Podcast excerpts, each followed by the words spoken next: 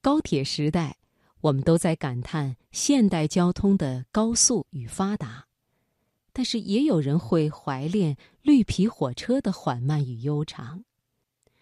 接下来送给大家吴苏妹的文章《慢火车驰入旧时光》，选自《青年文摘》。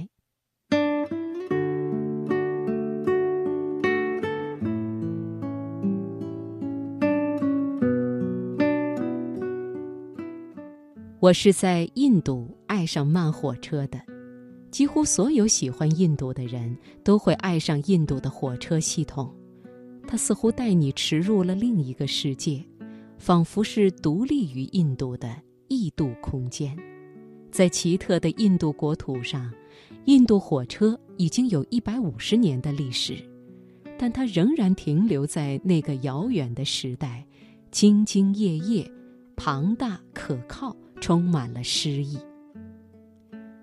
印度火车站作为这条运转流畅的大动脉上的无数节点，也分外可爱。它有着宽容的胸襟，除了有吃有喝、有候车室外，还会有浴室。候车室偶尔还会多出个女性候车室，遇到时就可以放心的进去睡一觉。有一次我凌晨抵达，找不到旅馆。就在候车室过夜了，工作人员还帮我反锁好了门，温柔地说：“放心，睡到明天早上吧。”曾经在火车站里见到一群猴子打架，简直要把铁房顶给掀了；也曾在站台上见过散步的神牛。印度就是一个大型动物园，动物和人类在某个意义上是平等的。他们也可以随意出入公共场合，自由自在地信步游走，没有人对他们的滋味感兴趣。他们的出现沉静淡定，理所当然。孔雀受到的关注也没有比鸡高出太多。在印度坐火车是美妙的，和许多精通印度脉搏的外国人一样，我最喜欢 S L 硬卧车厢。通常几百卢比就可以纵横一晚，这几百卢比的附加值满满，包括观看印度普通人的生活百态，数个好奇的印度邻铺的亲切陪聊，在印度火车上还可以吃到各种油炸小吃、水果，有时仅仅短暂停靠，得快手快脚地通过窗户达成买卖。火车开动的时候。你会看到翠绿的田地、灰白的村庄、缤纷的寺庙、漫长的河流，整个印度就像是流动的诗篇，镀着一层傍晚的金辉。敞开的窗户，无遮无拦的将整个世界都呈现在你面前，没有玻璃的隔绝，火车切入自然之中，那股穿透力之下。风从宇宙的缝隙里与你擦肩而过，有时是滚烫的，有时是清爽的。你可以直接呼吸到空气里多变的气息，有时是浓烈的，有时是飘忽的。树木有树木的味道，土壤有土壤的气息，风将这些随意编织着。坐印度的火车最适合做的事情就是挨着窗发呆放空。这样的旅行就像灵魂的休憩，无所事事，美好而饱满。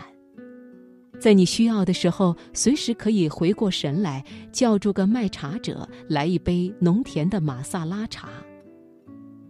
无独有偶，泰国火车也有这样的妙处。可谓是印度火车的进化升级版。泰国火车上的美食比印度更为丰富。每经过一个小站，小贩们挽着篮子跑上车，草莓、酸木瓜、炸鸡、烤鸡串、炒面、散着热气的罗勒叶鸡肉盖饭、奶茶、咖啡。我最喜欢坐泰国的火车，每个城镇都可以进行。猜猜这一站会吃到什么的游戏，小贩们都很有自己的创意。曾在泰国南部见到聪慧的妇人持着一根挂满了食物的木棒，像抱棵圣诞树似的旋转展示各种食物，不由得赞叹：这种有趣的点子应该传播到印度火车上去呀。和印度火车一样，泰国火车也是不锁门的，愉快飞跑的火车作为风景的一部分而存在。它没有像玻璃金刚罩一样自绝于大自然。蜿蜒前行，跋山涉水，像是活泼的巨龙巡查着自己的疆域。不锁门，风就灌满了整列火车，空气永远是清新的。不锁门，所有事物就都是流动的、洁净的、充满生命的。没有什么需要被看管起来，也没有不可触碰的禁忌。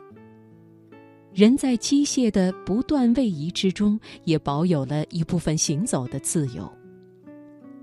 印度与泰国的火车因为速度缓慢，反而是鲜活的。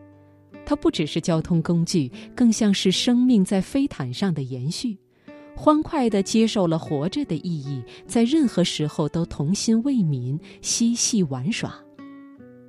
没有忧心忡忡的焦虑感，也没有防患于未然的严厉。对于人类的自保能力充满信任，即使是顽童也不会摔下火车。嗯，一定是这样。欧洲的火车也很整洁舒适，比如在西班牙加泰罗尼亚，火车会长时间的经过蓝色海岸线，在安达鲁西亚隆达附近的那一城，则被誉为西班牙最美的火车景观。你与美景之间的那层玻璃。扎实厚重，就像一个戴近视眼镜的人在辨识风光。我曾经从塞尔维亚一路坐火车，经过匈牙利、保加利亚，长途奔袭到雅典。旅行固然是心旷神怡的，但你知道的，欧洲的火车是被规整好的，每个人都有自己的座位，过程没有惊喜，也没有人上前问你想吃什么。你得备好粮食和水，火车小推车里最多就是薯条、饼干这些老套的东西。这些秩序良好的火车把你仔细收藏好，从这里认真的运输到那里，不负责给你奇遇。过了几年，当你回想起来，一片空白。我喜欢慢火车驰入旧时光。对我来说，时间并没有那么重要，也并没有什么要紧的事情去做，更没有什么非去不可的地方。我就想，这么诗意的栖息在大地上，在这些还没有被工业文明吞噬的地方，继续缓慢地凝望这个迷人星球的边边角角，在那些没有紧迫感的广阔土地上晃荡游走。了此残生。